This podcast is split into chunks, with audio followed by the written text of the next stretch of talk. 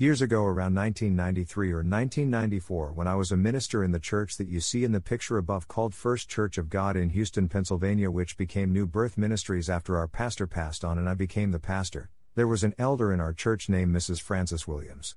She did a lot in the church and for the church. She was definitely a pillar of the church. She came one day with a bottle of Avon perfume, I will never forget it, and it had no lid on it. She apologized for that and proceeded to tell me that she was giving it to me as a gift. The name of the perfume was called Provocative. She kindly said that it described me and she said that I was very provocative. Well, at that time I didn't know what it meant, but now I do. It took me years to find out exactly what she was trying to convey to me. I'm going to add a picture into this post for all to see and for those who are listening on my podcast at anchor.fm slash revesi, I will describe it as such. Provocative, causing an annoyance, anger, or another strong reaction, especially deliberately. Such as a provocative article. And it also says arousing sexual desire or interest, especially deliberately. Which I really don't think that's what she meant. Synonyms for provocative are challenging, disturbing, exciting, inspirational, insulting, offensive, outrageous, annoying.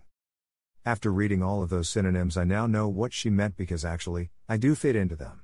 There are times that I can be outrageous. And I don't mind that, I don't mind being different. I do things differently than other people do, and I'm okay with that. There are many times that I have been annoying to others, not trying to on purpose, of course. And then there are times where I can be inspirational and told than I am quite frequently. Sometimes it takes us years to figure out who we are. Sometimes it takes years to find out what your exact craft is. But as long as you find out what it is, you have a leg to stand on. Thank you for reading this and listening to this, and be provocative. Reverend Essie. Dash. Make a one time donation. Your contribution is appreciated.